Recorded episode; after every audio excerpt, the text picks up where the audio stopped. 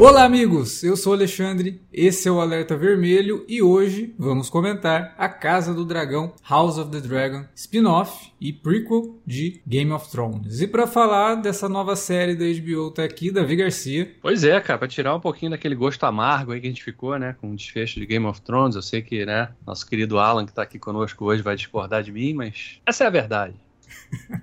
Também para falar de Game of Thrones e House of the Dragon tá aqui Felipe Pereira. É, eu acho melhor sempre esperar, né? Vamos aguardar umas duas, três temporadas para determinar se, se a gente pode voltar a ter esperança, porque o meu coração ainda está muito ferido. Tô falando da primeira temporada, né? O podcast sobre a É, primeira. né? Então ela sei, tirou um pouquinho daquele é. gosto amargo. Não tô Mas falando da aí- série inteira, não tem como saber, de fato. Eu ainda estou segurando meu coração. Fui muito machucado.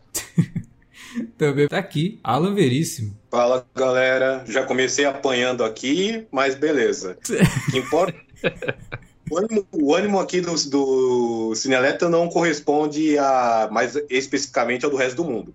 Porque eu acho que no geral, eu acho que a gente está razoavelmente feliz com o retorno do universo de Westeros. Tem uma quantidade considerável de coisas que dá para melhorar, mas vamos ver no futuro. Acho que no geral tá, tá promissor.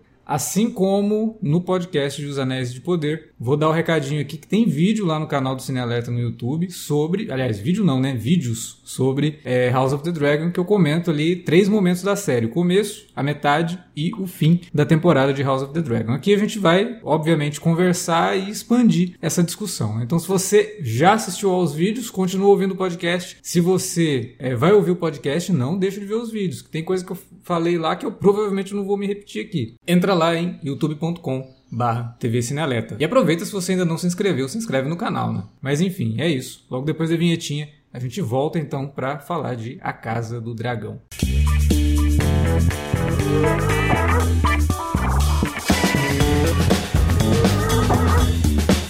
Agora ficou mais fácil ajudar o Cine Alerta a manter o conteúdo no ar e a produzir mais podcasts. Além do padrim.com.br barra cinealerta, onde você pode escolher um valor e contribuir mensalmente e ainda participar de um grupo secreto no Facebook para ter acesso antecipado aos programas, você também pode nos ajudar toda vez que for comprar aquele livro, filme, quadrinho ou o que mais você estiver precisando. É só entrar em cinealerta.com.br barra ofertas e conferir uma lista sempre atualizada das melhores ofertas disponíveis na Amazon e em vários outros sites. Você também pode encontrar produtos relacionados aos temas dos podcasts e o melhor, qualquer compra feita a partir de um link que você abriu no nosso site já garante uma ajuda pra gente. Ajude o Cinealerta a continuar produzindo esse conteúdo que você gosta. padrim.com.br barra Cinealerta ou faça suas compras a partir de cinealerta.com.br barra ofertas. Fique agora com o podcast.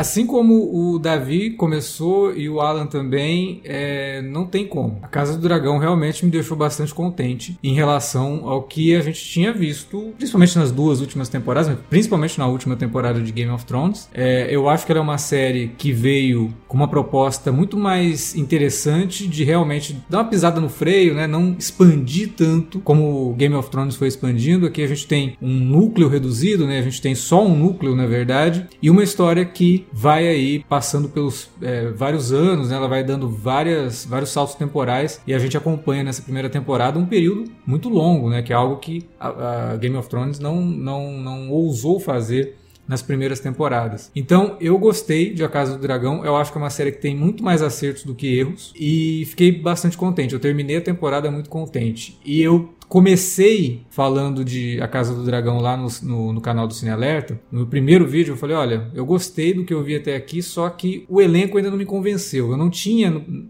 no primeiro contato com House of the Dragon, o mesmo impacto de elenco que eu tive com o primeiro contato de Game of Thrones. Que já começa assim com atores muito bons e com personagens muito carismáticos e que, de cara, no primeiro episódio, você já olha e fala, ah, esse cara aqui é, é aquele cara que a gente vai acompanhar durante a série né? Tudo bem que teve um que a gente falou isso e morreu na primeira, logo na primeira temporada, mas né, no geral foi bem isso. Em A Casa do Dragão ficou uma incógnita no primeiro episódio que me afastou um pouquinho. Eu não, não tive a mesma sensação que eu tive com Game of Thrones, mas no fim da temporada isso muda completamente, né? Porque o elenco, até porque alguns é, mudam e tal, pelo menos principalmente quando entra a Olivia Cook e a, a, Emma Darcy, as coisas mudam um pouco nesse sentido, mas a Millie Alcock também era muito boa e a Emily Carey também fez um bom trabalho. Mas de primeiro momento eu não consegui me afeiçoar aos personagens, a não ser ao cara que roubou a cena da série, que foi o Perry Considine. E esse, logo no primeiro vídeo eu até falo, olha, o, o Perry Considine fazendo o Viserys é um personagem que eu acho que tem muito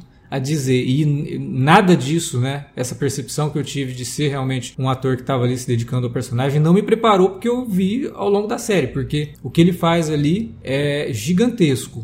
E é um ator que eu espero que isso tenha dado muita visibilidade para ele e ele consiga entrar em, em, papéis grandiosos em outras séries também. Eu, eu gostei disso porque indica como a série cresceu ao longo de só uma temporada. Assim. Eu acho que a gente teve um desenvolvimento de personagem, de criação de mundo, porque apesar de ser um mundo que a gente já conhece, é uma outra época. Então a gente teve também essa, essa questão de que está sendo construído esse mundo para a gente acompanhar, que é diferente daquele Westeros que a gente acompanhou em Game of Thrones. Então a Casa do Dragão foi realmente um, uma série que me surpreendeu positivamente. E como sempre, eu preciso perguntar primeiro pro Alan, porque ele é o, o nosso fã de Game of Thrones, fã da literatura do Martin. Alan, e aí? O que foi essa primeira temporada de A Casa do Dragão para você? Oh, no geral, para mim, entre acertos e erros, eu também gostei bastante da primeira temporada de House of the Dragon. Hum, comparando com Game of Thrones, eu vou dizer que ainda acho que a primeira temporada de Game of Thrones é um pouquinho melhor, porque na primeira temporada eles tinham mais texto para se basear e também eu, concordo com o Alex que eu acho que no início, se comparar no começo, eu acho que os personagens de Game of Thrones eles já são bem mais carismáticos e já nos pegam, já pegam o interesse do espectador de cara comparado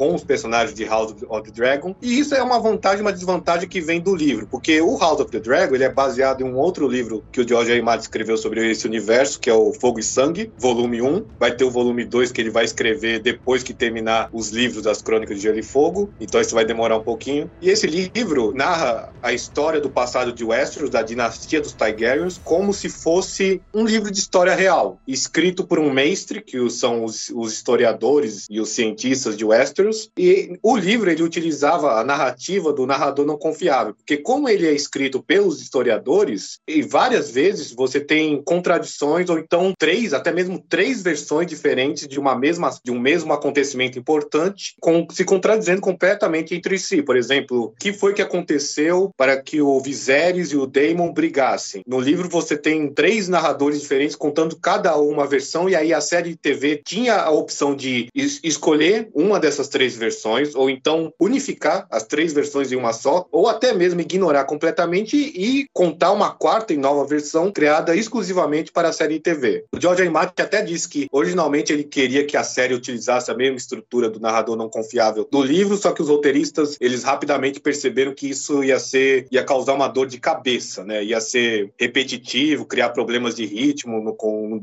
no decorrer da série. Então eles desistiram e decidiram vamos contar uma versão objetiva desses acontecimentos. A Dança dos Dragões. Eu acho que, no geral, a série fez um bom trabalho. Como o Alex falou, eu já tinha mencionado também, os personagens, à primeira vista, eles têm uma desvantagem de não serem. É porque não acho nem é um problema da série, eu acho que é uma decisão criativa do, do Martin e dos roteiristas, que é o fato de que quase todos os personagens eles são muito mais cinzas do que os personagens de Game of Thrones, que já, já, eram, já eram cinzas, mas comparado com o de House of the Dragon, então chegam a ser quase personagens da Disney, né? Você não tem uma casa Stark em House of Dragon para atrair a sua simpatia, né? O Viserys, que é um personagem maravilhoso, mas ele é cheio de problemas. É, a Rhaenyra, ela é a protagonista da história, mas ela também ela tá longe de ser um ser humano perfeito. O Damon, então, né? Nem se fala. Eu acho que por isso, à primeira vista, você tem um pouco de distanciamento e frieza com esses personagens, mas aí, conforme a primeira temporada avança e conforme os saltos temporais ocorrem, a gente descobre mais dos personagens, até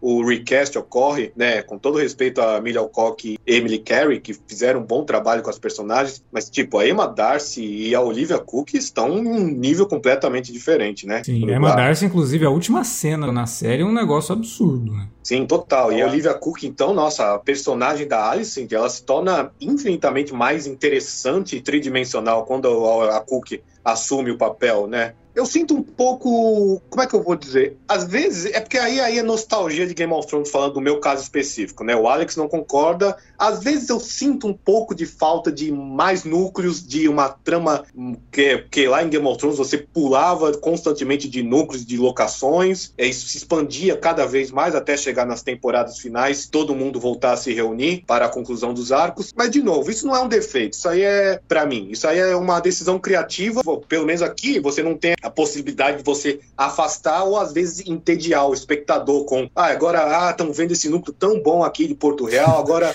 é, ah, sempre tinha, né, em Game of Thrones aquele núcleo que a gente, ah, nossa, esse núcleo aqui podia pular esse episódio, né? Nossa, ninguém merece esse povo aparecendo e tal. Em House of the Dragon é mais difícil, né? É, tem um Sim. pouco ali não com núcleo. Eu acho que a House of the Dragon ela, ela transforma aquela questão dos saltos temporais um pouco nisso, sabe? Porque tem algumas coisas que causam um pouco de confusão, porque ela também não, não define salto temporal. Você tem que adivinhar que teve um salto temporal. Tem muitos que, inclusive, ocorrem de um episódio para o outro e já começa, é, sei lá, 10 anos em relação ao episódio anterior. E não te avisa. Você descobre porque um ator mirim, que era filho da, da Renira, aparece adolescente. E você fala, ah nossa, passou um tempo aqui, né? Então tinha um pouco disso, mas nesse sentido eu acho que a série foge bastante. Não é que eu não concordo com você, não. Eu gostava daquela estrutura de núcleos, mas a House of the Dragon eu acho que ela precisava se diferenciar em alguma coisa, principalmente em Game of Thrones, né? Eu acho que aí eles devem ter, principalmente por ter o Martin como desenvolvedor da série, né, dando ali pitaco também, ele é o co-criador da série, né, não é só o autor do livro, ele estava envolvido na criação da série. Então eu acho que teve ali uma, um, uma decisão de, olha, para evitar comparação, para mesmo se passando no mesmo é, ambiente, né, no, no mesmo universo, para que as pessoas pudessem assistir a série sabendo que é algo diferente que não é um repeteco de Game of Thrones. Pelo menos eu acho que essa primeira temporada isso ficou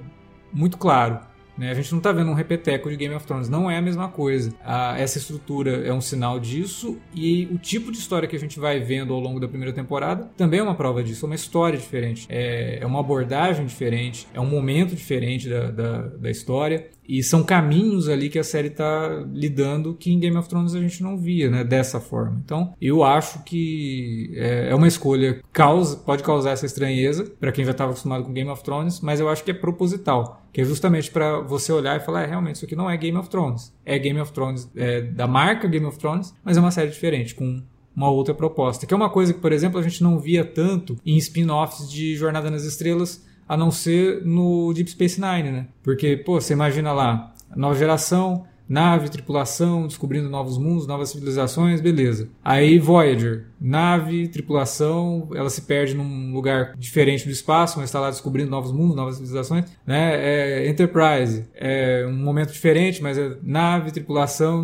sabe? Então, muitas dessas séries que tem muitos spin-offs acabam tendo esse problema de que o spin-off, na verdade, nada mais é do que a mesma coisa, só que com uma galera diferente. Eu não consigo falar isso de, de House of the Dragon ainda. Até queria saber de vocês, né? Vou eu puxar pro, pro é. Davi se ele concorda com isso. É, sim, acho que em certa medida eles calcularam isso até para poder capturar, né? Conquistar uma base nova de espectadores também, né? Uhum. Acho que facilitaria muito, como facilitou, acredito, a questão de ter uma trama mais centrada, né? Você não tem muitos núcleos, você não tem muitas tramas quebradas que vão ter que se conectar em algum momento, embora a gente tenha aqui sim pequenas subtramas, mas dentro de um contexto mais amplo, né? E acho que isso facilita muito em relação à comparação com Game of Thrones. É, por outro lado, essa questão também da primeira temporada ter se debruçado muito em contar um pedaço da história muito grande em, em poucos episódios, né? Obrigando a fazer esses saltos temporais. Ocorre primeiro na metade da, da temporada, depois ocorre de novo dois episódios depois, né? Uhum. Então, quer dizer, a gente tá vendo ali uma cobertura de uma história de quê? 15 anos, talvez? Um intervalo de 10 episódios? Eu acho. Acho que não, cara. Mais, né? Mais de 15 eu anos, acho né? que dá mais de 15, cara. Cara, porque... deve dar uns 20 e poucos, porque tem o salto da, das meninas com. Enfim, a Alicent e a, e a, a Rainha, elas têm idades diferentes nos livros, né? Mas de qualquer forma, elas pulam da adolescência para a vida adulta. E aí, uma delas tem um filho no começo da, da, da vida adulta e no final. É, pô, quantos é anos tem o mais velho da Alicent? Não, pô, cara. Mais velho da Alicent. É, é pra ele ter 14, né? Tem até aquele, tem aquele meme rolando lá, né? o... o... O cara. Quantos anos você tem? É, 14. Você tá... tem cara de 30, filho da puta. É. que escolheram. Aí a questão de casting mal feito, né? Porque é, esse casting é, bizarro, cara. O cara parece que é, ele, ele parece que é mais velho. O Matt Smith, porra, é muito bizarro. o que é também, o que é estranho também, né? Porque ao mesmo tempo que a gente vê a passagem de tempo com a mudança de, de atores fazendo os mesmos personagens, a gente vê os mesmos atores fazendo os mesmos personagens ao longo dos 10 episódios e eles praticamente não envelhecem, né? Isso é, tira, é, tirando é, o Perry Considine, né? Coitado, assim, não mas envelheceu, aí é por causa da doença, né? É. é. ele virou um zumbi, né? Virou... Não, não é doença, na real é, é efeito do trono. O trono é meio, meio, meio venenoso. O que pode acontecer com o segundo filho da, da, da Alicent é você trocar o olho de vidro por, por aquela pedra que ele coloca, provavelmente puxa mais da, da da alma da pessoa do corpo. Porque ele claramente é mais velho, ele tem idade para ser pai do, do irmão mais velho dele. É bizarro, cara. É muito esquisito. Eu juro que quando eu vi, porque tinha vazado umas cenas dele de bastidores, né? Uhum. Eu achei que ele seria o, o, irmão mais velho mesmo. Aí quando acontece o episódio do mais novo, é, ficar sem o olho e tal, eu falei, ué, mas peraí, como assim? Aí já no episódio seguinte tem o salto, né? Isso. Aí eu falei, caramba, mas é muito ah, assim, bizarro isso. É, isso. Se você for ver, se você pegar, assim, aqui no o Westeros, o, o Westeros não é uma terra de, não é a terra, né? A nossa terra. Não, não. Mas se você pegar na, na, na era medieval, 12 anos, o cara já era Ah, adulto. sim, sim. Beleza, agora, tipo assim, aqui tem, tem irmãos do cara que, que não deixam você não, olhar e os primos dele meio que regulam de idade com ele, né? É, é. exatamente. É, tipo, fica muito bizarro a comparação. Mas enfim, né? Isso foi uma é. decisão de, de, Aí eu acho que realmente é, é uma decisão que não foi uma decisão criativa, mas sim um casting mal cuidado mesmo. É equivocado, né? Uma coisa que eu tava... É porque o cara tem cara de vilão, né? Então fica fácil também. Eu acho que pegar. Ah, ele vai ficar mais Porra, velho, mas ele tem cara não de... é possível. Só tinha ele. Vocês, não sei se vocês costumam consumir coisas do, do Léo Kitsune, que é um sujeito que fala basicamente é, mais de, de, de, animes e mangá do que, do que de outras coisas, mas ele gravou um podcast recente sobre House of the Dragon e ele falou uma parada que eu não tinha percebido quando eu vi tanto o Anéis de Poder quanto, quanto House of the Dragon, né? E ele fala que é como se eles tivessem trocado as referências, né? Porque o Anéis de Poder, ele tem uma, uma parada um formato meio novela das nove, que Game of Thrones também tem, de botar as coisas por núcleos e de vez em quando esses núcleos se, se interligam, fora, obviamente, os dos, os dos pés peludos barra proto-hobbits, né? Que esses realmente pouco falam. Basicamente passam pelo, pela galera lá do, da, da, da Eminem, né? E, e, de fato, lembra muito o começo de, de Game of Thrones, enquanto House of the Dragon, ele parece muito com o formato do Senhor dos Anéis e da Sociedade do Anel, especialmente o filme quando tem aquela reunião ali, enfim. Daí já não sei se vai bifurcar, ou trifurcar, ou tetrafurcar, também nem sei se essas palavras existem, essas últimas, tudo bem, Deus é grande. Se vai ter ramificações dessas, dessas coisas. E de fato parece uma coisa nesse sentido, né? Porque ela é muito mais. No Game of Thrones a gente tinha. Não eram só as casas, né? Mas você tinha subtramas ali. Em locais real... diferentes, né? Você tinha Casa é. Stark Porto Real e Casa Stark lá em. Interfell. Interfell. Não só isso, muralha, né? né? E também na muralha, é. é. A, a, a, própria parte das famílias era muito evocada. E aqui a gente tem, aparece um Star, tem o, ah, o, o ah, Baratheon eles... lá que aparece, mas Whatever, cara, é eles, não, eles não importam, né? Tipo, eles, eles são citados, cara... é aquele lá é Stark, é aquele lá é Lannister, é, parece um, um gêmeos Lan não, Lannister. Não, é, é, é, Lannister, na verdade. Não, eles citam o Stark na série, eles citam os Stark na série. Mas parece que é só por, por ter um checklist, né? Porque sim, sim. realmente não, não, Quem não importa dão... ali são os Targaryen mesmo não, não dão muito vulto e importância, o que, sinceramente, também. Mas okay, também, cara, mas né? também tem uma coisa, Felipe, a gente não pode esquecer. Isso faz parte do momento que a série se passa. É, essas casas não tinham a mesma relevância que tiveram depois. Só tiveram então, depois porque os Targaryen se fuderam, sabe? Tipo, mais ou ninguém. menos. Ah. O, o, o, Alan leu o livro, imagino, né? É, e pelo que eu, eu não consegui ler o livro, enfim, porque também não tem muito interesse ler o Martin, cara. Não, não, gostei. Eu gostei do primeiro livro, mas depois do, do, do que aconteceu, eu vou esperar o cara terminar não sou tão esperançoso quanto o Alan que. Não que prenda a sua respiração ele... esperando. É. Pois é, que acha que ele vai ter. Não, ele vai entregar o volume 6 ou 7, agora já até me perdi, do, do, do das Crônicas de Gelo e Fogo, depois vai entregar o segundo desse. Eu, eu tenho zero esperança nisso daí. Mas enfim, e, e, pelo que eu entendi, a parte onde eles se baseiam mais seria a Dança dos Dragões. Isso quase foi o nome do, do seriado. Eles preferiram botar pra, pra, pra House of the Dragon, né? Casa do Pô, Dragão. melhor, né? Senão ia gerar um monte de tá meme com o dragão dançando tango. Ninguém ah, merece. mas é, eu acho de boa. Eu, porra, o Last Dance, por exemplo, do, do Michael Jordan, pra mim, deveria se chamar A Última Dança e não O Arremesso Final Horroroso. Ah, não, é, aí foi uma tradução equivocada mesmo. Uma série tão foi... boa com nome tão bosta, né? Mas enfim, eu acho que seria legal também, Dance of the Dragons, acho que seria, seria tranquilo. Então, aparentemente, esse livro ele tem uma coisa meio. E, e outra semelhança que ele acaba tendo com o Anéis de Poder, de certa forma, é porque é, não é exatamente como os apêndices do, do, Tolkien, onde ele basicamente faz um, um, negócio Velho Testamento, né? De Davi era filho de não sei quem. Pô, mas se você for pegar, essa comparação é válida, porque House of the Dragon, com esses saltos temporais que ela dá, ela deixa um monte de hiatos, realmente, que você não sabe o que aconteceu naquele período, né? É. Isso tem muito mais a ver com os apêndices do que com Game of Thrones ah, e... mesmo, de fato. E nesse ponto. É porque, assim, a real é que. O que eu acho injusto de comparar as duas é o fato delas serem quase de, de, de gêneros diferentes, é, né? Porque, assim, público por mais que, né? que seja. Ah, capa-espada tem fantasia. É, medieval, tem fantasia bichinho. medieval. Não, é completamente diferente. A abordagem das séries é completamente diferente, mas de qualquer forma tem essas coisas e tem inclusive boa parte de abrir mão de ser tão preciosista e tão ai, precisamos ser fiéis, porque, enfim, a Lena Velaryon, que casa com o, com o Demon, ela tem muitos contatos com a própria Rainira. Agora não lembro se é ela ou se é outra irmã. Teve uma grande amizade com a Rainira e, cara. É, isso foi completamente ignorado. Inexistente. É. E, e boa parte do pessoal que, que, que gosta do livro diz, inclusive, que a Alicent, a amizade que ela tem com a Rhaenyra é uma coisa mais da série que, de certa forma, adapta a amizade que ela teria com uma dessas Velaryon para, hum. enfim, tentar dar, dar um pouco mais de... Simplificar de, de as coisas também, né? É. Simplifica Sim, e, e, melhora a relação das duas como protagonistas e, é, e antagonistas, pra, assim. É. Até pra criar, dar mais peso depois ao conflito que se cria entre as é, duas, né? É.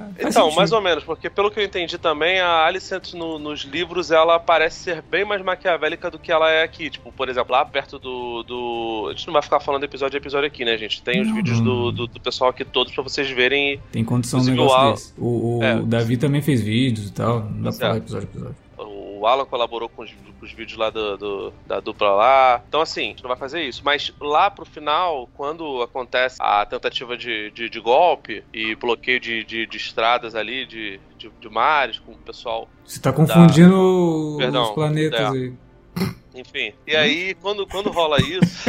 Não entendi nada. Quem cara. pegou, pegou. Quem não pegou, precisa assistir Porra, mais jornal. Davi, Davi tá, tá, tá fora do Brasil, né? Mas enfim, lá pra frente a Alicent fica muito impressionada com o fato dele já terem todo um plano pro, pro, pra sucessão do, do, do Aegon, né? Do, do primeiro filho dela, do filho mais velho. É, isso, teoricamente, no livro não existiria, porque ela é meio que uma, uma mentora intelectual. No, no, no seriado, preferiram grafar na situação de que os homens são como se fossem os titereiros do, do sabe, os, os titereiros é, é o cara que briga com, com fantoches, né? Isso. isso. como se fossem ventrílocos e as mulheres, por mais poderosas que elas sejam e com personalidade, como é o caso da, tanto da da Rainira e até da, da rainha que não foi, né, a, a Rhaenys, elas são, são meio que manipuladas por esses homens maus, quando elas são, na verdade, a personificação da, da virtude. Eu acho sensacional que você bote a virtude, mas você também acaba tornando as personagens um pouco ingênuas, de certa forma, né? A Alicent, no caso, ela era, tipo, uma das lideranças, se não há liderança, mais do que até do que o Otto Hightower, dos verdes, né? Da família Hightower. Do, do, do, da família que acaba comandando ali por um tempo o, o trono de, de, de Westeros, né? Então, essas diferenças dos livros você pode gostar ou não, mas elas estão dadas. Eu, sinceramente, não li os livros, talvez um dia leia.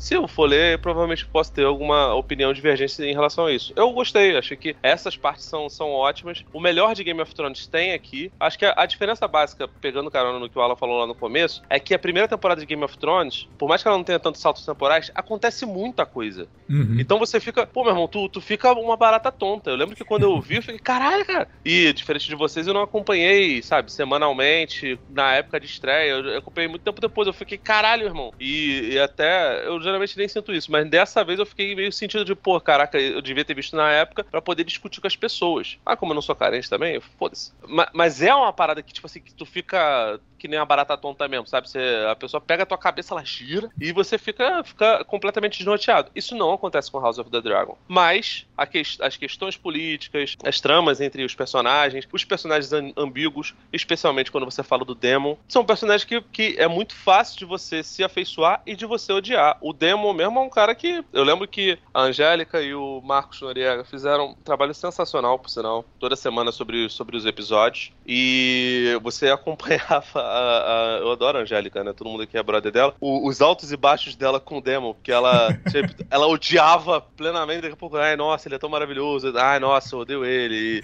E eu acho que, que variava de acordo com a qualidade da, da, da peruca do Matt Smith, né? Porque tinha uns, uns, episódios que tu olhava, caraca, irmão, essa peruca tá foda, tá muito boa. E, e outros tava horrorosa, né? Mas é isso, tipo assim, tem muitos personagens, muitos personagens fodas, especialmente o Viserys, que, pô, começa como. É, é, é, um cara banana pra cacete, mas no final das contas você fica, caralho, cara, o cara era maneiro, não sei o que, porra. Ah, mas é, é a atuação, cara. É, é a atuação. Foda, né? O Pat Considine Nossa, o cara, a última aparição dele na série também é algo, sabe, gigantesco, assim. Isso, esses caras não ganhar prêmio por esse personagem. Ah, mas deve ganhar. E, porque... e, e vou te falar, é, é, impressionante como ele consegue conversar com praticamente todo mundo do elenco uhum. e as pessoas. E todo mundo que tem contato com ele tem uma química absurda. Ele com o Lagarto é foda, ele com a Emma Darcy é maravilhoso, ele com a menina que faz a Rainira lá no, no, no começo é sensacional. Ele eu espero, é eu ótimo. espero que o ouvinte tenha entendido quando você falou do lagarto. Você tá falando do espetacular Homem-Aranha, né? Você tá falando do Rise Evans, que faz o Otto Hightower. Que lá no meu primeiro vídeo eu tinha falado justamente dele, porque é um ator que eu assisti muita coisa com ele, eu adoro ele, eu acho ele excelente. Uhum. Que é um dos caras também, que, aliás, esse eu me enganei, né? Porque ele começa prometendo muito, mas depois vai ficando meio apagadinho, assim, da, da trama. Ah, você percebe não, a é importância é... dele, mas ele não se destaca na atuação. Ah, que apagadinho, é. cara. Ele é o Michel Temer do, do, do é. De, de, de, House of the Dragon. É, o e Temer com... tava lá em Game of Thrones, né? A gente sempre teve essas comparações políticas aí, porque é impossível não fazer, né? Game of Thrones é uma série que fala basicamente de jogo político. E ele, nesse sentido, realmente ele é um cara muito manipulador. Você sente a presença dele, mas não como o ator. Eu senti pouco do Rise Ifans ali, sabe? Eu queria mais dele como ator. Eu acho que isso daí a série deixou um pouquinho a desejar. E ele e o Pat é, Considine, sei lá, com o Matt Smith, cara, é um absurdo. É, porque você vê ali uma, no começo uma rivalidade e a coisa vai mudando e no final, acho que né, pegando o trocadilho, a cena dele do, do Matt Smith coroando uhum. ele, que segundo falam era foi até eu um, não consigo um... acreditar nesse negócio, não. Essa parada de que aquilo ali foi improvisado, eu não consigo. Ah, que ele derrubou, e aí. Ah, cara, isso é pra mim história. Isso é fanfic, sabe? Essas coisas tipo não, Lady não, então, Gaga. Então, pelo que eu fazendo... entendi, não. Pelo que... não, calma aí. Não faz isso. Não, é, é sacanagem. Não compara com a Lady Gaga, que é sacanagem pra caralho. Não, mas é, pelo que eu entendi, na verdade, não, não é que ele derrubou acidentalmente. É, tava no roteiro que ele ia derrubar e o Matt Smith se propôs a fazer isso. Mas sendo uma improvisação ou não, é uma cena extremamente singela e você percebe ali um, um, momento tão pequeno, a complexidade de uma relação entre irmãos. Sim. Que passou por muitas coisas. Sim. Que passou por, por, por, por, rivalidade, por indignação, por uma sensação de que uh, o, o, seu irmão não é grato a você e por, por um respeito absurdo, uma admiração. E a maioria das relações familiares é isso, cara. Sim, vocês têm, todo mundo aqui é. São relações tem, complexas, tem, tem pai, né? tem, tem camadas. Tem mãe, é. cara. Sim, você já brigou com a sua mãe, você já brigou sim. com seu avô, e você não deixou de amá-lo. Exatamente. Né? Depende, depende da pessoa. Tô falando de vocês três. É, mas, mas assim, é, é um bom resumo do que são as relações familiares. E, e, você vê que ele era a cola que mantinha aquela família unida. É só ele sair que começou aquela bagunça no. no Não, e, e cara, eu, eu adorei todo o lance de tudo de importante que acontece no fim da série para dar o gancho pro que vai ser o conflito da segunda temporada é tudo uma sequência de mal entendido, cara. Eu adorei isso. Isso não é do livro, né, Alan?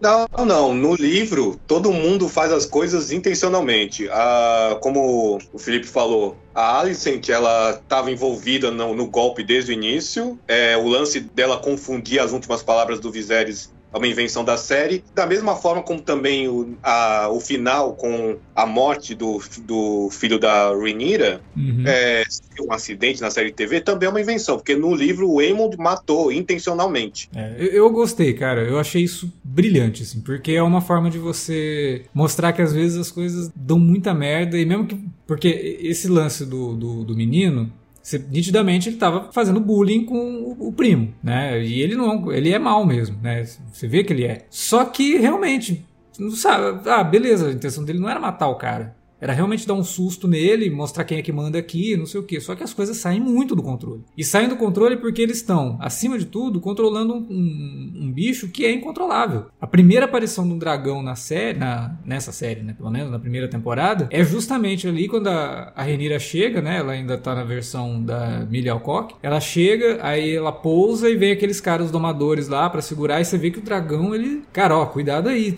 não faz isso porque senão. Então a série já dá no primeiro episódio episódio, se ela já dá um, uma amostra, ó, esse bicho, ele não é essa facilidade toda de ser controlado. Qualquer coisa que você sair um pouquinho, ele, o lado selvagem dele vai falar mais alto, né? O instinto de sobrevivência dele vai falar mais alto. E aí acontece isso no último episódio, no último momento, e né? Que é uma fatalidade. Ainda mais, o, ainda mais o dragão mais velho, maior uhum. e sob a régia do Mar Maluco. Exato, dos, exato. Dos Targaryen, né? Pois é, então eu, eu adorei isso. E, e, todo o lance lá, porque é até engraçado, né? Porque é, durante a temporada você vai vendo vários nomes repetidos. Não, porque rei tal, tal. Mas peraí, esse rei não é esse que tá falando. Não, não, é porque teve um outro com, outro, com o mesmo nome. Ah, porque fulano de tal. Ah, não, mas, pô, mas não é esse. Não, não, é outro. Teve o mesmo nome também. Tipo, os nomes dos Targaryen, eles não têm muita variação, né? Parece, alguns inclusive parece que é meramente se troca as letras de lugar, mas é são as mesmas vogais e as mesmas consoantes sempre. E aí acontece aquele negócio do rei falar da lenda lá, que inclusive é, é uma coisa que é, também é, né, invenção da série, do lance do sonho lá e de que os Targaryen tinham essa missão, entre aspas, aí, de proteger o reino, de quando o inverno chegasse, tivesse a invasão lá, que dá uma conotação completamente diferente para muita coisa do que a gente ouviu falar dos Targaryen em Game of Thrones, sabe? Tem até o lance de que ah, os Targaryen eram todos malucos, né? Muito por conta disso. O cara, quando era coroado, os caras viravam pra ele e falavam: oh, você vai ser o rei? Talvez você seja o rei de quando acontecer essa merda aí, você vai ter que tocar o, o barco, tá? O que, que isso faz com a cabeça de uma pessoa? Principalmente de uma família que já tem um monte de problema, né? Então isso muda muito a perspectiva do que a gente vê dos Targaryen em Game of Thrones. E aí ele fala o negócio e a mulher entende que é o filho dela, porque é o mesmo nome, né? Ah, o rei tem que ser fulano. Ah, o rei fulano? Ah, meu filho? Nosso filho? Ah, então é ele que vai ser o rei? Então, cara, eu adorei isso. Eu achei assim uma forma que a série conseguiu incorporar essas, essas coisas assim que ela que fazem parte da literatura do, do Martin, né, a questão dos nomes e tal, de uma forma muito realista. Porque é uma coisa que você olha e fala, porra, nessa condição aí, talvez isso acontecesse mesmo, né? Talvez ela entendesse errado. Ela entendeu o que ela queria entender, né? Então eu acho que É, isso... assim, a, a, na verdade ela não sabia da lenda, né? Quem Exato, sabia da lenda era, da era lenda. a filha e... Não, a. Só o rei e ela. Só o rei a, e a filha dele. A Rainira sabia, né? Exato. Né? Porque é... ele contou para ela quando ele colocou, ó, você vai ser não, rainha, então falar... vou te contar isso aqui. E ninguém mais sabe disso isso. A série dá a entender nesse momento que a fala dele foi um delírio, porque. Sim, foi um delírio. Ele tava achando que ela era a Rainira, provavelmente. Porque a Rainira. Ele tava morrendo. Sim. Ele tava morrendo. Exato, você, exato. você, quando pega uma porra de uma febre, você começa a delirar, a falar várias Isso. coisas. Fala, ai, caraca, você, eu, eu, sei que você falou. Você falou, Juliana, me leva no jogo do Palmeiras. Que você já, já, já mandou uma dessa. Você imagina o cara quase morrendo, cara. Sim, é, exatamente. exatamente. Eu adorei, cara. Eu sei que muita gente deve ter assistido e ter achado isso meio ruim, né? Deve ter falado, ah, nossa, mas é por isso. Mas é por isso que eu gostei, porque é, é o que a gente não estava esperando. Eu duvido que alguém estava esperando que a série fosse por esse caminho, sabe? Criar todo o conflito por conta de dois mal entendidos ou duas situações é, completamente fora de controle. Sem falar que assim, a, a série trata, né? Eu não sei se isso tem no, nos, nos, livros, mas a série trata também de uma questão de fanatismo religioso pela parte dos, dos, dos Hightower, né? Do, especialmente da, da Alicent, que meio que se converte ali, aquela, aquele culto barra seita, barra doideira. Pegar uma questão de, de uma lenda ancestral, de uma canção que tem diversas interpretações e jogar no, no, nos peitos de alguém, domina a bola e sai correndo, em termos de, de, de Copa do Mundo, né? É uma coisa que é complicada. Especialmente se você não sabe sobre, do que se trata, sobre o que, que, o, o que, que versa aquela, aquela lenda, aquela história. É um, uma saída muito boa da série. Você demonstra ali que, que uma mesma coisa contada para diversas pessoas, ela, ela pode ser digerida de, de forma diferente. Uhum. Considerando o nosso mundo, onde boa parte das, das religiões elas se baseiam mais ou menos no mesmo conjunto de mitos e lendas, é bem fácil de você associar, né, cara? É só tu ver toda, toda a guerra que tem, né, do, do, do, do que se, se conhece até hoje como, como a descendência de Abraão e os conflitos, né, do, entre o antigo povo de Israel e palestinos árabes no, no geral, e até conflitos entre cristãos, católicos e protestantes. Coisa que rola, enfim, que gerou inclusive grandes guerras no mundo, guerras mundiais. Então, assim, o, o que a, a Alicent faz conversa com dezenas de momentos históricos de mais interpretações de preceitos religiosos, de crenças religiosas, inclusive aqui no Brasil. Só a gente vê o evangelistão que a gente vive. Então, assim, é, é, é uma parada que. Ah, ele conversa muito com a situação do Estado Islâmico. Pera lá, não é só o Estado Islâmico, não, né, irmão? É, vamos, é. vamos devagar.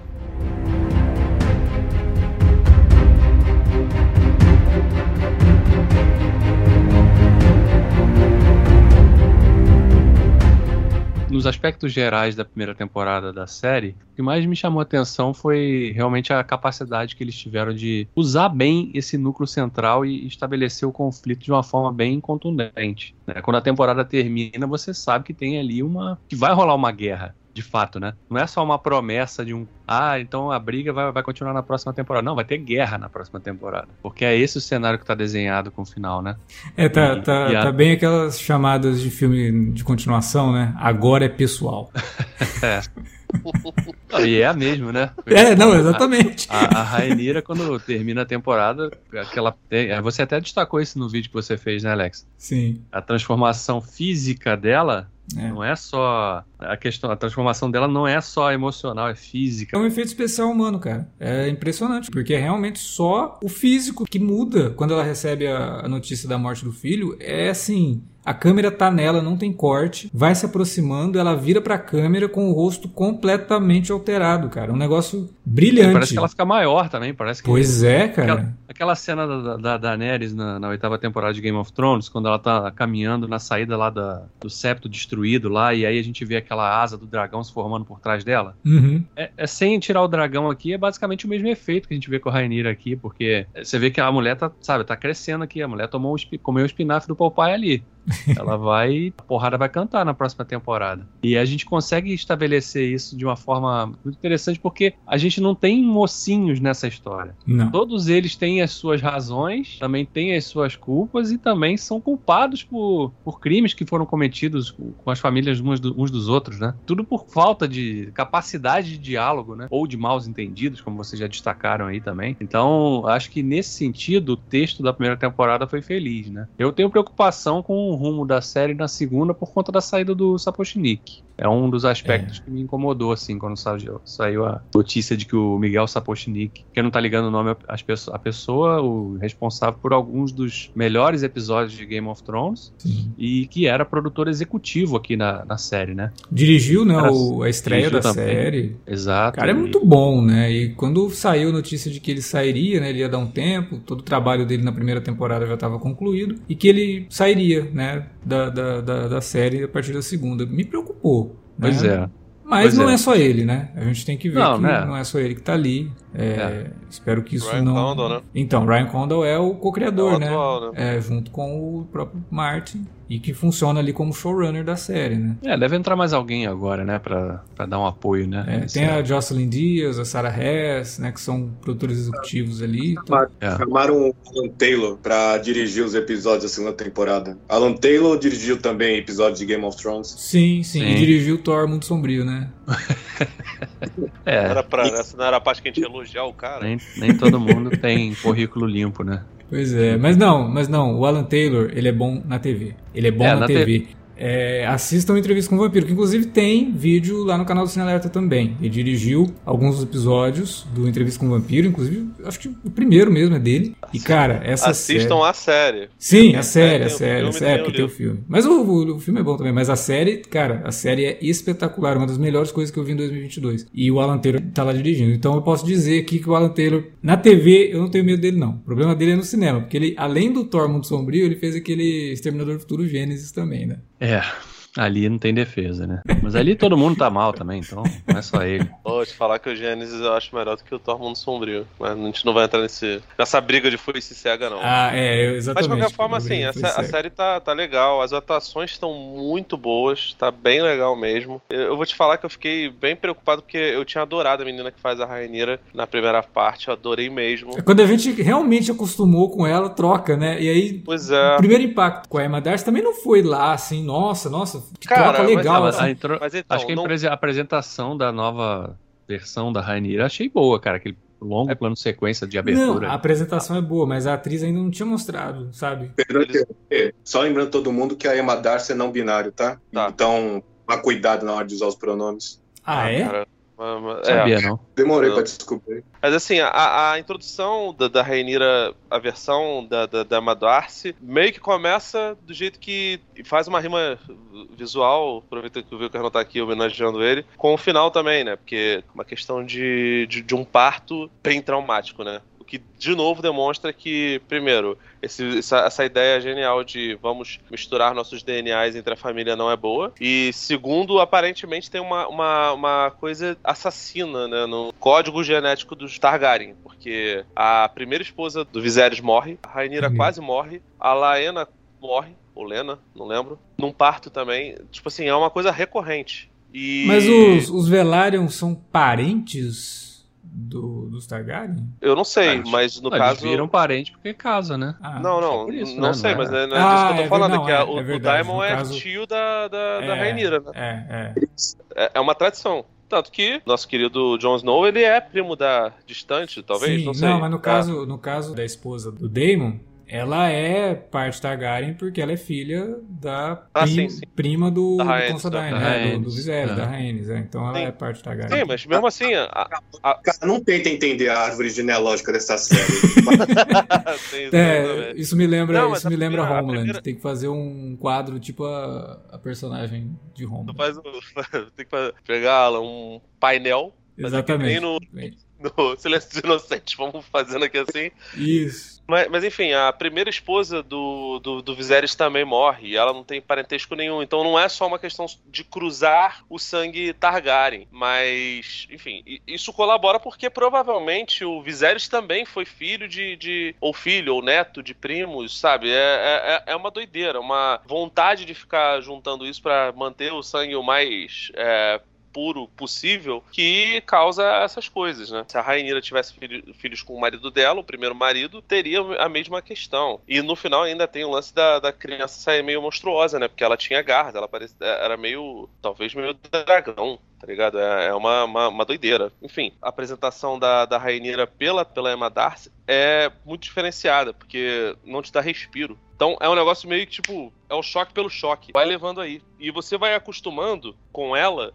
meio com, com, a, com sabe, botando os pneus na, no, no carro em andamento, saca? Não tem pit stop. Você vai seguindo com ela. Não, aquilo é muito bem dirigido. Inclusive é o Sapochnik esse é uma... né? Sim, acho, que, acho que sim. É. Inclusive, assim, cara, quando você vê a Rainira sai do trabalho de parto, ela vai conversar com a rainha, que no caso é a Alicent, que era a grande amiga dela, que não é mais. E aí você vai chegando lá e você, caramba, esse primeiro filho dela aí deve ser mó doideira, né, cara? Olha como é que ela tá indo. Cara, já é o terceiro. E ela, episódios antes, tinha falado que ela não, não desejava ser uma, uma procriadora meramente. Ela queria ser uma mulher sim. diferente. E, e, tipo assim, ela teve que se submeter, né, a esses homens que são os, os dominadores, né, mesmo sendo meio, meio, meio brochas, né? De novo, é. conversando com, com, a nossa política brasileira. Hum. Então, cara, é, é, uma doideira, porque você tinha tudo para detestar a atuação da, da nova Rainira. E você não detesta, porque a Darcy tá estourando, assim, de talento. Você percebe todas as, as, as camadas. E, e, no final, até, a percepção dela de que ela tinha acabado de perder um, uma filha recém-nascida, ela queria muito ter uma menina, não teve nenhuma, só teve garotos. Inclusive com Demon. Seria a primeira filha dela. E logo depois, ela perde um filho da daquela maneira trágica que, que, que trai e você olha pra cara dela e fala, meu irmão, próxima temporada vai ser ou pega pra capar. E a explicação de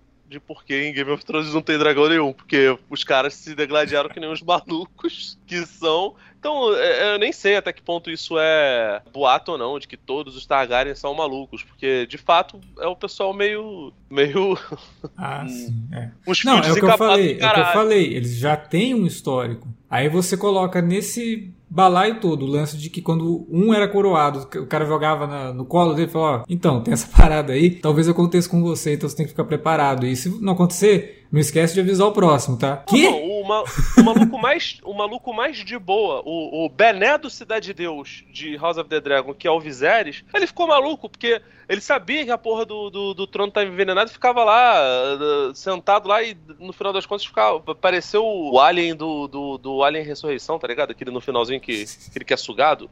Pô, irmão, todo destruído. E o cara não parava de sentar naquele trono. Pô, meu irmão, é, é muita vontade mesmo, né? Ele tá e... saído de um filme do Jean-Pierre Jeunet, né? Sim, e, e, ninguém para passar um, um, veja rosa ali, né? Pra tirar aquela, aquela nhaca daquele trono, irmão. Porque aparentemente isso, em Game of Thrones não tem. Não tem doença, né? Não tem aquela, aquela parada lá, né? O trono é venenoso nessa, nessa, nessa temporada. É bizarro. E o pessoal vai ficando. Não é, não é, que, não é que ele é venenoso, né? Acho que é o lance do, da galera se infeccionar e não ter como curar, cara. Os caras não sabiam fazer ali. Pô, mas no, no Game of Thrones o pessoal sentava. Tudo bem que não sentava tanto, né? Mas porra, Tá, mas, tem, mas tem um lance de que quem não, não tem vocação para rei se machuca, se corta nas espadas. Tem uma parada dessa aí, não tem, Alan? Tem, tem sim. É, nos livros e de vez em quando na série eles falavam que quem se machuca no trono de ferro não é digno de ser rei. É isso aí. É, pois é, o cara podia ser mais ou menos então. Então o cara tinha que ser um homem borracha, né? Porque...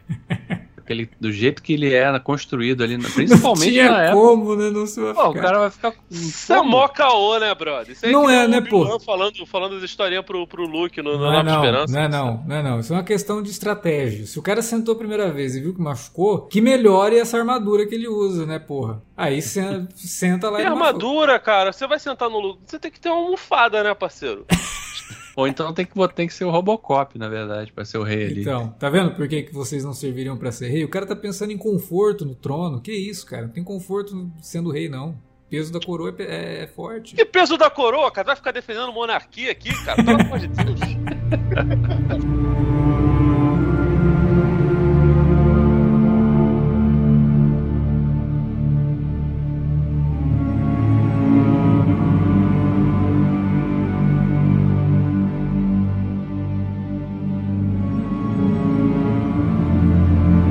Eu sou fã do Matt Smith, desde Doctor Who. Ele Sim, tá ótimo em The Crown também. É, é e, ele, e, nessa série eu acho que ele no tá Morbius ótimo. também tá com, tá excelente. Com o material que ele dão. É, eu acho que o único problema do Damon o Matt Smith é foda. Ele, você, você percebe que ele tá se divertindo a beça com o personagem. Eu acho que às vezes o roteiro não sabe muito bem para que lado quer escrever esse personagem, que é tanto do livro, ele é o personagem, ele, o Martin considera ele o seu favorito dessa história, porque ele diz que ele é o, é o personagem mais cinza, uhum. capaz de fazer coisas boas, mas também coisas monstruosas. Eu acho que às vezes a série tem um pouco de problema em balancear os dois lados do personagem. É, porque o que, que ele faz de bom nessa primeira temporada? Eu não sei. Não, ele tem alguns momentos que você poderia encarar como ele eles agindo de forma bondosa. Aí logo na sequência ele tá enforcando a Ranira. Ué, Caramba. É. Sabe? Então, eu, eu concordo com o Alan, eu até falei isso no meu vídeo. Eu acho que o Damon é um, é um personagem muito problemático. Ele não sabe para que lado vai, e o que causa, até... inclusive, uma percepção muito errada de, de, das pessoas que estão vendo, assim, porque a gente viu ao longo da exibição da série muita gente defendendo as coisas que o Damon estava fazendo, inclusive as coisas absurdas, as coisas ruins que ele estava fazendo. Então eu acho que a série gerou um problema com, com o Damon, sabe? Ela não conseguiu definir Fora. quem é esse personagem, e na hora que tiver que definir, se tiver que definir pro lado completamente maléfico, entre aspas, aí, muita gente não vai aceitar. É, fora que ele é um desses personagens que eu citei lá no, na, no início, que, que, sofre com a questão da passagem de tempo que não afeta ele, né? Ah, sim, é, é bizarro. Tipo, o máximo que fazem com ele é cortar o cabelo, sim, um pouquinho. Sim. Ele não envelhece nada. Mudar, né? mudar a peruca. É, mudar a peruca no caso. É. Ele, ele, provavelmente vai ser assim pra sempre. É, mas sei lá, eles podiam ter colocado, sei lá, umas marcas de guerra, né? Afinal, ele se envolveu em alguns conflitos sim. ali. Ele é vampiro, Davi. Você não, viu, você, não viu, você não viu o documentário Morbius? Ele é um vampiro, cara. No, no vídeo que eu gravei, gravei, eu até falei que ele age de acordo com o que o roteiro quer que ele faça, sabe? A impressão que a série passa é essa. Que não é isso, isso acho... para mim não é uma construção de Cara, personagem. Isso é, é simplesmente então, roteirismo. Né? Eu, Como eu, a gente eu, eu falar acho... do Batman, por exemplo eu acho que vocês estão se confundindo pelo fato de, ah, nossa, ele é um cara cheio de camadas cinzas, não sei o que. Ele só tem camadas cinzas, cara, porque ele anda com um dragão a tiracolo. Então, o dragão queima as paradas, cai fuligem nele, por isso ele fica meio cinza. Ele é um personagem de moral horrorosa. A, a, as partes que você pode simpatizar com ele são as demonstrações de carinho que ele tem pelas pessoas, mas no final das contas, demonstração de carinho que ele tem por elas é também um reflexo da, da autoimagem dele da vaidade dele. É ele tendo amor pelo irmão, que tem um laço de sangue com ele. É ele tendo amor pela esposa, que está junto com ele. É ele tendo amor pela segunda esposa, que também era prima, que ele, que ele tentou seduzir. Porra, ele levou. A, cara, ele levou a, a, uma menina, bem que assim, né? Ecos da Idade Média. Mas assim, suponhamos que ela tivesse 14, 15 anos. Ele levou a garota num, numa casa de, de tolerância de intolerância, na verdade. Que ali era é. intolerante. Então, assim, ele, ele é um personagem. Não é cheio de camadas, ele é um personagem filha da puta. Tudo bem que eu comecei a,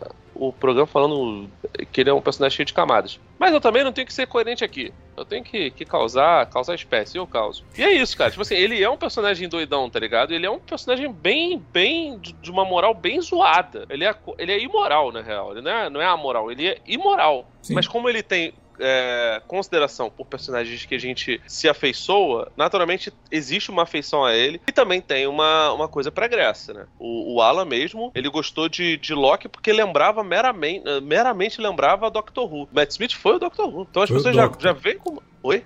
Foi o Doctor. Foi, foi o Dodão, foi, foi o é, Doutor. Não é o Doctor Who. Não é, chega, não, não é chega lá, eu sou o Doctor Who. Não, não é assim que funciona. Então por que, que, a série chama. Tá vendo? É uma série que não faz sentido. Como é que o, o nome da série é Doctor Who, mas ele não é o Who?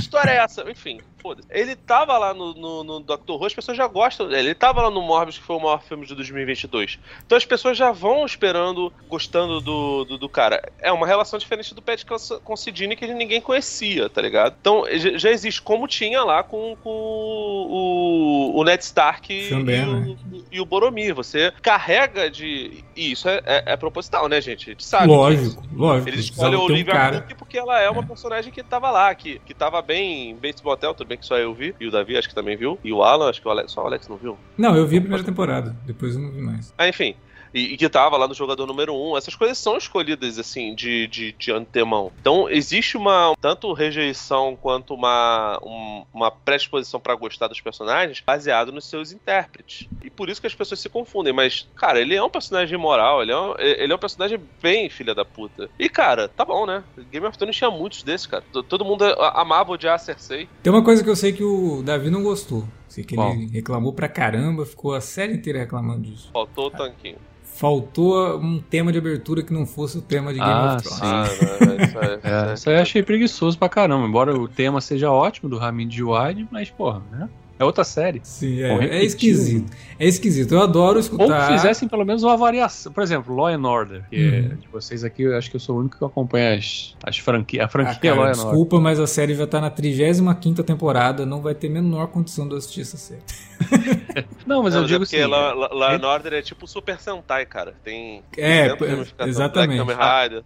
Não, mas eu citei, eu citei Law and Order porque a tema de abertura da Law and Order original, ela de certa forma é repetida nas outras. Só que ela elas são. tem mudanças. Uhum. Tem variações de temas. É, ali, não, dizer que não tem. Ali tem, tem uma é variaçãozinha de arranjo, é mas é muito pequeno. É, é exatamente o mesmo tema. Pô, uma... trocou, trocou um si bemol por um fá, cara, pelo amor de Deus. É. Mas, cara, isso daí foi uma coisa. Quando a série estreou, eu não liguei, né? Porque eu tava escutando o tema de Game of Thrones de novo e eu acho ele muito bom. Mas de fato, depois, né, você para pra pensar, pô, o cara podia ter criado um é, outro ficou, tema, né? Ficou parecendo assim, tipo. Até porque cara... os Targaryen mesmo tem um tema muito bom, né? Que poderia ter sido incorporado num tema é, pra abertura. Até porque a série gira em torno deles também. Exato. Então, usar o tema deles como tema central, né? É. É, mas ficou parecendo aquela coisa assim, fizeram tudo. Hã? Eu acho que não foi preguiça, eu acho que foi covardia mesmo. Pensaram, é, gente, não vamos arriscar, não. Vamos apostar no seguro. Pega a música de Game of é. Thrones Todo mundo amar de novo. Pô, mas é o, o Ramen Jawad é um cara que tem capacidade para criar um tema diferente, tanto que a trilha incidental da série continua com a mesma qualidade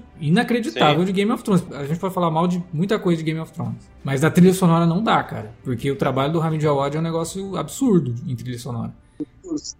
A trilha, a trilha do Ramin em House of Dragon eu achei bem mais, como é que eu vou dizer? Se arrisca mais, tenta usar instrumentos novos, diferentes. Pelo menos essa foi a sensação que é, eu tive. Até para dar essa definição de época, né? É uma outra época, então ele poderia criar uns sons diferentes ali. Eu acho isso. Ah, tem mais piano, usa mais piano, isso eu percebi. Sim, Thrones só teve em duas cenas. Aqui a Ramin usa bem mais e muito bem, por sinal. Eu acho que também uma coisa que eu penso em House of Dragon, que aí eu já me sinto um pouco uma, é, dividido. Eu, visualmente, House of Dragon é realmente o que a gente poderia esperar de uma superprodução de o quê? 150 milhões no, por aí, ah, é. provavelmente. É. Sim. É série.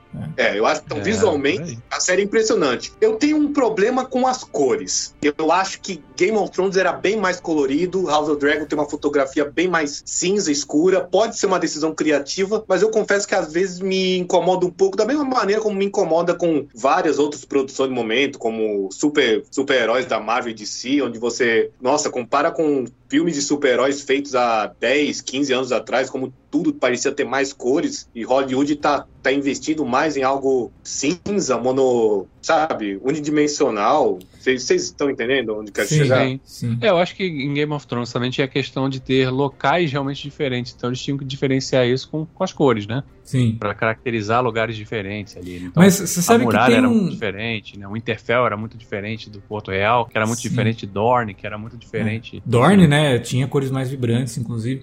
Agora, Sim. uma coisa que eu acho até que pode ter gerado um dos momentos mais constrangedores de House of the Dragon. É... Nossa, já sei o que você vai falar. Do vestido da, da Alicent, né? Que tem uma cena lá que ela entra com o vestido verde no meio de todo mundo, e a gente sabe as cores da, da, da casa Targaryen. Então, cara, era nítido. A hora que ela entra com aquelas cores, qualquer pessoa que está prestando o mínimo de atenção, né, que não está assistindo a série olhando no celular, por exemplo, entendeu que ela tá usando as cores da casa dela. Aí colocam dois personagens conversando pra. Olha, Nossa. você viu? Ela tá usando verde, né? É o verde é. da casa. Ai. Hightower. Eu fico imaginando se não tiveram que fazer isso justamente por conta dessa desse tom ocre que a série tem. Porque se você não tá vendo com uma TV mais ou menos calibrada, você não consegue identificar que ela tá de verde, cara. Pô, mas a TV tem que ser muito ruim, né? Não, Caramba, cara. A minha é uma merda, eu vi. Ah, sei lá. É, se você pegar fotos da, da fotos de divulgação da cena, o verde tá claro. Se você pegar o episódio, você vai ver que o verde é bem mais abaixo, sabe? É um tom bem mais abaixo, porque realmente é, tem um é filtro é... ali que tá tirando cor, que tá, sabe? jogando as cores para baixo. o problema é o problema também da a gente até discutiu isso quando a gente falou sobre Game of Thrones, né, na questão da compressão do arquivo para exibição na TV, que é, acaba afetando sofre, a experiência também, não bastante. só nesse sentido. A exibição ao vivo outro... já é uma compressão horrorosa. A transmissão ao é. vivo, na TV mesmo, quando você está assistindo ali na TV paga e tal. É horroroso. Sim. No aplicativo, né, no, no, HBO Max, é um pouco melhor. Não, um pouco melhor não, é Sim. é bem melhor. É bem é um melhor. Pouco melhor. Mas é um ainda melhor, sofre. mas até é, ainda sofre porque a gente viu isso, inclusive, né? Sim. Aquela sequência toda do. Qual é o episódio? É o 7, né? É o 7, né? Havia Day for, Day for Night que não ficou muito boa, não. Nossa, é. ficou horrível aquilo, né? Ficou muito ruim, cara. Principalmente quando você, você descobre que os caras gravaram em plena luz do dia. Aí você vê, caralho, que merda. Parece que a pessoa que não sabia o que estava fazendo. A primeira cena da série que gravaram, eu lembro porque eu, eu reconheci que eram as fotos de divulgação. Sim, na eles... praia, né? Foi as primeiras cenas de que vazaram ah. mesmo na praia. E era de dia, realmente. E a gente viu isso no mesmo ano que a gente viu, por exemplo, o filme Nope, Não Não Olhe, que também tem um monte de cena de Day for Night, mas sabe, infinitamente melhores. É. Uma calibragem muito melhor. E isso sem contar que o, a HBO Max está exibindo, né, disponibilizou os episódios com HDR, com Dolby Vision, que era para não dar esse problema, inclusive, uhum. né? É, mas deu, sabe? E aí você assiste é. o Nope, que também, se você conseguir assistir no, com HDR, com Dolby Vision, tá lindo, sabe? Você consegue identificar tudo o que tá acontecendo ali. Em Game of Thrones uhum. a gente uhum. teve esse problema, Game of Thrones a gente teve esse problema e agora em House of the Dragon a gente tem de novo, só que com uma tecnologia mais avançada que não era para ter esse problema. Né? Eu não sei se os caras fizeram justamente, ó, ah, agora a gente vai exibir isso em 4K mesmo, vai jogar lá com Dolby Vision, dane-se que não tem a TV, né? O pior é que depois eu fui fazer comparação com o Standard, que, sem ser com Dolby Vision ou HDR, me pareceu melhor, cara. Me pareceu mais equilibrado, sabe? Eu falei, porra, não tô entendendo isso que está acontecendo, né? Os caras realmente. Eu acho que os Vai. caras parecem. É um problema que está ficando mais recorrente. Parece que a galera da TV está gravando suas séries, quer dizer, TV e streaming, estão gravando suas séries achando que todos os espectadores do mundo têm TV 4K linda pra caramba pra assistir. Pô, a gente acabou de ver isso no Pantera Negra. A gente gravou aqui sobre Pantera Negra, né? O alerta de spoiler. E tem uma cena no Pantera Negra que, caramba, cara, eu não consegui entender é. nada que estava acontecendo ali. Cara, eu, eu, quero, eu quero acreditar que eu sei qual é, eu acho que é da caverna, que eu também, tá? Eu, eu, eu pensei, mas o que, que é isso? Eu não tô vendo nada. Aí eu pensei, ah, deve ser porque tá em 3D. Eu tô vendo, porque aqui em Santos a gente é obrigado a ver todo filme 3D em 3D. A gente não tem opção de assistir em 2D, infelizmente. Então eu pensei, ah, deve ser por isso, então. Não. Mas aí eu não sei se vocês viram em 3D. O 2D também tava ruim. Inclusive na cena péssimo. que é antes da caverna, a cena do Rio, também tava horrível. É, a primeira aparição do Namor com a com a Ramonda, né? Quando ele aparece para ela ali, que eles estão ali em volta daquela, daquela fogueira e tal. Cara, aquilo tava numa escuridão, um breu total. Então, sei lá, cara. E eu vejo isso de uma forma que realmente está faltando contraste, um negócio que está faltando pensar a iluminação. É, a gente gosta de assistir filmes mais antigos, gravar com película no breu total era uma coisa completamente impensada, porque película precisa de muita luz para captar a imagem. Né? Então os caras tinham que realmente colocar a luz ali, então você tinha um contraste, você tinha um trabalho melhor de sombras, né? Com a iluminação você brinca com a sombra e cria toda a, a, a ideia de que está no breu total, sem precisar que o, que, o, que o personagem desapareça da cena. Hoje com o digital você consegue captar no breu total, sem luz nenhuma e ainda ter imagem. Eu acho que a galera desaprendeu a mexer com luz, né?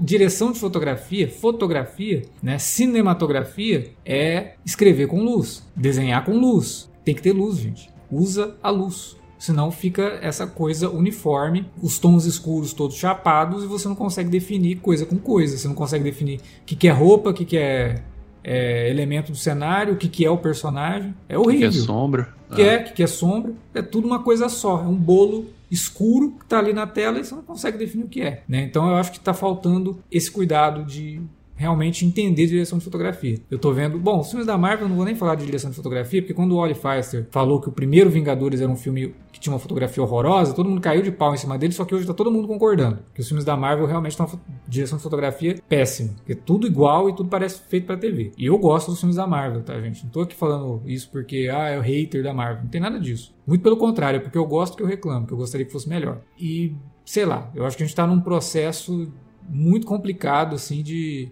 coisas que são mal feitas, mas que se disfarçam de decisão artística. Eu tava pensando aqui, como tem um como o George Martin ele não é muito, às vezes falta criatividade na hora de bolar o nome do personagem, né? Porque tipo, tem um personagem que é uma mistura de Mindinho com Varys e aí ele vai lá e dá o nome de Larrys pro cara. Nossa. É. Eu não tinha me tocado é disso, cara. Ele tem a mesma função praticamente, né? Sim, pô, e o cara é odioso, hein? Presidente do famoso clube do pezinho. Né? Nossa, mas é assim. Eu vi muita gente falando, nossa, que coisa de mau gosto. Gente, é Game of Thrones, desculpa, mas. Ah, Pô, já foi muito o cara, pior, hein? O cara irmão? matou o pai e o irmão. Você sim, vai ficar incomodado sim. porque ele tá fissurado no pé da rainha? É, não é nem porque tá fissurado. A cena, a cena. A cena é Aquele é patético, ele é patético. É, é mas a cena é bizarra, realmente. Porque ele não, não tem só fascinação, né? Ele começa a se masturbar na frente da rainha. É uma coisa assim. É grotesco demais. Mas. Não, assim, eu não vou. É pra ser. Julgar, eu não vou julgar quem tem fetiche por pés, porque, enfim. Tem gente que tem fetiche por, por toda a sorte de coisa e os pés são parte do corpo humano. Beleza. Tem, tem, o corpo humano tem zonas erógenas. Não tem problema nenhum com isso. O problema é que o sujeito é, é patético, tá ligado? O cara não consegue se segurar. Ele fica daquele jeito, sabe? O, o irmão dele, pelo menos assim, pelo menos ele teve. Tudo bem que é, outro problema do roteiro, né? Que o, o Strong, que, que ajuda a, a Rainira a conceber, ele é meio que jogado, né? É, quase quando é. o pai dele vira a mão do rei, pelo amor de Deus, cara, eu, eu, eu tinha esquecido. Eu falei, caramba, esse cara não é um figurante, de repente não é. Ele é um personagem importante. Algumas tradições ficaram bem ruins, né? essas traduções, por exemplo, ficaram horrorosas. Mas, porra, o, o irmão dele, pelo menos, ele teve um relacionamento ali. Você percebia até que tinha. Se não tinha um amor ali, pelo menos tinha uma, uma certa cumplicidade do, dele com ah, a, acho com a, com a Reineira. Acho até que tinha. Amor. É. Pode ser que, é, tinha, pode ser relação, que tivesse, né? Ele... Uma relação paternal também tinha ali, né? Sim. Os filhos, os garotos sim, gostavam sim, dele. Sim, né? sim, sim. Sabiam. É, paternal não sei se chega ao ponto, mas tinha uma, uma relação ali de mentor pupilo, né? Agora, o, o outro não, o irmão, ele realmente aceita absolutamente qualquer migalha porque é, é, o que tem. Mas, cara, tem muita gente que é assim, né? A gente acabou não falando, por exemplo, do, é. do Christian Cole, que, que, cara, ele personificação do, do, do homem frustrado, né? Do, do brocha frustrado. É, e é isso. Tipo... É o é o macho vingativo, né? Que vaza nude, né? Na, é, a namorada é termina com ele, ele vai lá. E... Desse tempo, porque, enfim, isso aí pra mim é, é, é, reducionismo. Mas eu acho bom que a série mostre isso, porque de fato tem muita gente que é desse jeito, sabe? Que, ai, ah, não gosto da. A menina não quer ficar comigo. Ai, ela é boba, feia, tem cara de mamão. Aí passa anos, ai, beat, não sei o que. Porra, meu irmão, caralho, supera, tá ligado? Vai. Pior que no começo, né? Quem não conhece os personagens, então no começo até falou, pô, esse cara vai ser da hora, né? É, você simpatiza, mas tá bom, né, cara? É, tem, tem gente, mas, mas, também, isso é mas ele, Mas ele é um personagem que eu acho bem construído. Ele é um personagem. É, assim, como pessoa é horroroso, né? Mas é um personagem bem construído, cara. Sim, sim. Eu Mas só não gosto é do o primeiro, ele faz parte do MI6 de Westeros, né? ele tem licença para matar e não acontece nada é, com é ele. É o que eu ia falar. Eu não gosto do que acontece ali, porque é, é, muito bizarro. Ele mata um sujeito, um nobre, no meio de todo mundo e de boa, né? Ninguém fez é. nada. Aquilo lá ficou esquisito pra caramba. Muito estranho. Muito, muito esquisito. Mas, enfim, a, a Alicent depois protegeu ele. Tá, mas no, no, momento, cara, ninguém fez nada, sabe? Tipo, é muito bizarro. Aquele, aquele final de episódio, que aliás é o episódio pelo menos preso, né, cara? Né? É, pelo menos chama os guardas, né? O cara acabou de matar um sujeito aqui do nada. É muito bizarro, cara. É muito bizarro. E mas... ele também é mais um personagem que não envelhece, né? É, ele não envelheceu também. É outro desses. Eu conheço pessoas que estão iguais também, viu? Faz 20 anos Não, não, peraí. Ele tem, tem, tem, dois atores, gente. No começo ele é outro ator. Não. Não? Não. Não. não. É o mesmo. É o mesmo. Meu Deus. Então tá ótimo. Você tem certeza, cara? Que não é possível? Sim. É o mesmo, cara. É o mesmo, ele cara. não muda nada. Caralho, cara. Eu tinha a impressão que era outro ator. Não, mesmo ator. Mesmo cara que parece uma mistura do Eric Bana com o Colin Farrell. É, parece mesmo. É isso eu só acho, falando, falando de finais bizarros, eu acho que é, foi esse e o do episódio 9 também, que, pô, era um episódio que tava gostando, aí os caras colocam um final que é, tipo, que os próprios roteiristas admitem que ah, a gente precisava de um final grandioso pro episódio 9. Então, a gente é. bolou isso, né? Foi a, a Rhaenys pulando lá com o dragão dela, matou o quê? Pelo menos umas 500 civis inocentes que não tinham nada a ver com a história. Cara, e aí, esse negócio dela ter matado civis, dane-se. Porque eu... é isso mesmo. Ninguém se importa com civis em Game of Thrones. Até aí, ok. O problema é toda a construção da cena. Não, não, não, não, não, não. Ninguém se importa com civis em monarquias. Né? Com, com, com plebe, com plebe em é monarquia. Então... Exato, exato. Isso daí não me incomodou. É, seria atitude normal. Mas, como tu tá defendendo monarquia o episódio inteiro. Agora, o problema é da forma como tudo aquilo acontece, né? Porque a mulher tá, tá, tá, fugindo, de repente ela entra num beco e, porra, já surge com um dragão com armadura toda paramentada. E a série esquece completamente. Tanto que eu comentei no Twitter e um monte de gente vai falar: não, é, mas peraí, isso aconteceu? É tão mal dirigido que não, não a série não deu atenção para uma cena que foi um atentado contra a Verme Branco, que é uma personagem importante da série. Teve um atentado contra a vida dela, que é totalmente renegado a algo que acontece em segundo plano, que quem não tá prestando atenção, quem virou o rosto, sabe? Você tá lá assistindo, virou o rosto assim, porque, sei lá, o cachorro latiu, aí você foi olhar, né? perdeu, você não entendeu. E aí tiveram, cara, depois eu falei, gente, como assim? Aí, eu comentei no Twitter, um monte de gente falou, não, mas como assim? Isso aconteceu na, no episódio? Eu falei, aconteceu, gente. Teve um atentado contra a vida dela. E depois, no, no, no episódio 10, isso não é citado mais, a personagem desaparece Cara, quando ela voltar a aparecer na segunda temporada, vai ter gente que não vai nem lembrar dela. Eu acho que era a intenção mesmo ser ambíguo. Só, só não fizeram muito bem o negócio. Hum, Deixa.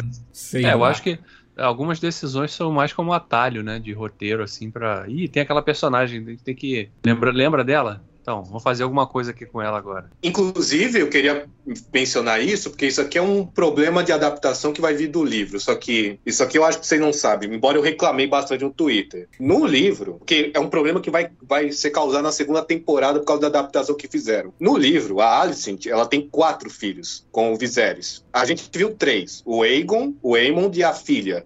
Uhum. A Elaena. Ela tem um quarto. a menina, jovem. inclusive, é vidente? Fica sugerido que sim, né? Porque ela de. Não, no livro, no livro não fala nada disso, mas na série deu pra ver que ela é, né? Pô, ela, ela fala um monte, ela fala umas paradas assim, porra. Aí isso acontece, né? Assim, só que ela fala em enigmas, né? Ela é tipo o mestre dos magos, mas enfim, é. continue aí.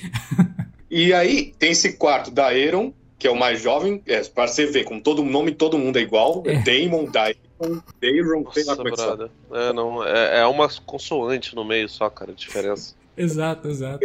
É daí o quarto filho mais, no, mais novo, que ela, no livro, eles enviam ele para morar com a família do, do pai da Alicent. Em, outro, em outra região de Westeros. Por isso que ele não tá em Porto Real, nesse ponto da trama. Só que o problema é que a primeira temporada não faz uma única referência à existência desse garoto. Então, um monte de gente, até eu, tava pensando, ah, devem ter cortado ele da série, então. Aí, no season finale, os roteiristas dão entrevista falando, não, não, ele existe sim, aí ele vai ser introduzido na segunda temporada. É que na vida real, você não fica mencionando aquele parente que tá ausente da família o tempo todo, né? Pô, mas não é um parente, não... é o filho dela, né? Você não tá falando do primo de terceiro grau, você tá falando do filho dela. É diferente, né? É, e tipo, cara, pelo amor de Deus, é roteiros é 101, cara. Tipo, é o básico do básico. Se, se vai ter um personagem importante que tá ligado aos personagens que vai aparecer no futuro, meu amigo, joga semente que isso vai acontecer. Pô, porque agora esse, esse quarto filho vai aparecer do nada na segunda temporada.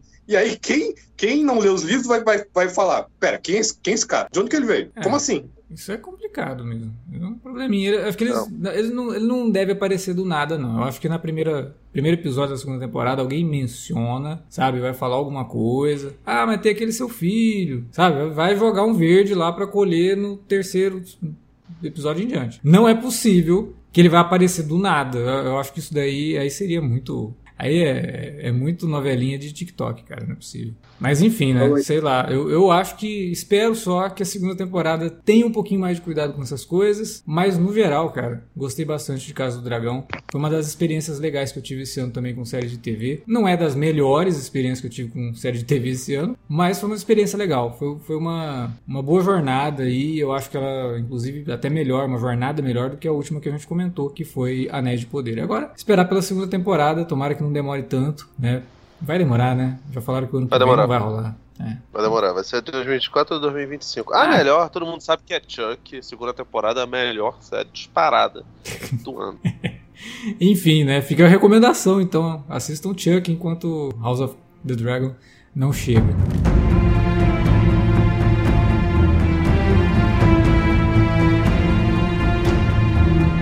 Bom, era isso que a gente tinha para comentar sobre a Casa do Dragão, House of the Dragon. Queria agradecer, né, de novo, a presença do Alan aqui para trazer todo essa, esse embasamento aí de, da obra do Martin para nos posicionar melhor dentro de toda essa trama e posicionar também o ouvinte que nos acompanhou aí. E que eu quero saber de vocês que nos ouviram. O que vocês acharam de House of the Dragon? Comenta ou fala com a gente pelas redes sociais. facebook.com barra cinealerta ou arroba cinealerta no Twitter. Também estamos no Instagram, arroba cinealerta também no Instagram. vou começar a falar mais no Instagram porque o Twitter daqui a pouco já era, né? Então, enfim, sigam a gente nas redes e, obviamente, sigam a gente lá no YouTube. Sigam também o Davi, né, no canal do Are Lost, que também tem vídeos lá sobre House of the Dragon. É isso, agora a gente volta daqui 15 dias com alerta, talvez de spoiler, talvez alerta vermelho. Me perdi na programação, mas é fim do ano, então acho que só tem mais dois programas: um alerta vermelho e um outro alerta de spoiler. Valeu pela audiência e até a próxima.